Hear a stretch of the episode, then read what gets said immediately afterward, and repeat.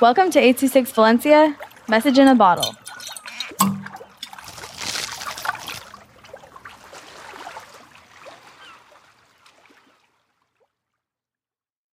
Hi, I'm Corey with 826 Valencia. This is called Mindfulness Chat.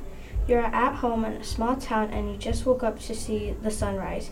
You get up, make your bed, get dressed, and make your breakfast. You live alone in a small town with your golden retriever.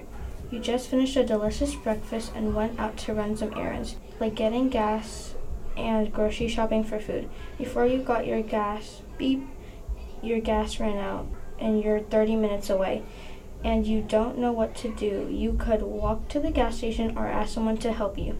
You can't call anyone because your phone died and you still don't know what to do, so you just walk to the gas station. But when you get there, they will not help you and you don't know what to do.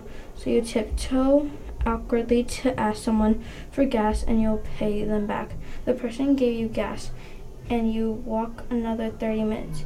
You get to your car, put your gas in, and start getting to the store. You buy your groceries and you start to get back home. You get home and you relax and you go on the couch to watch TV.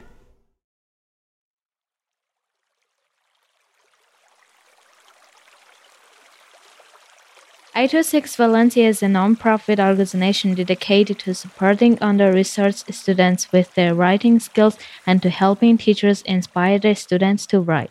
Our services are structured around the understanding that great leaps in learning can happen with one-on-one attention and that strong writing skills are fundamental to future success.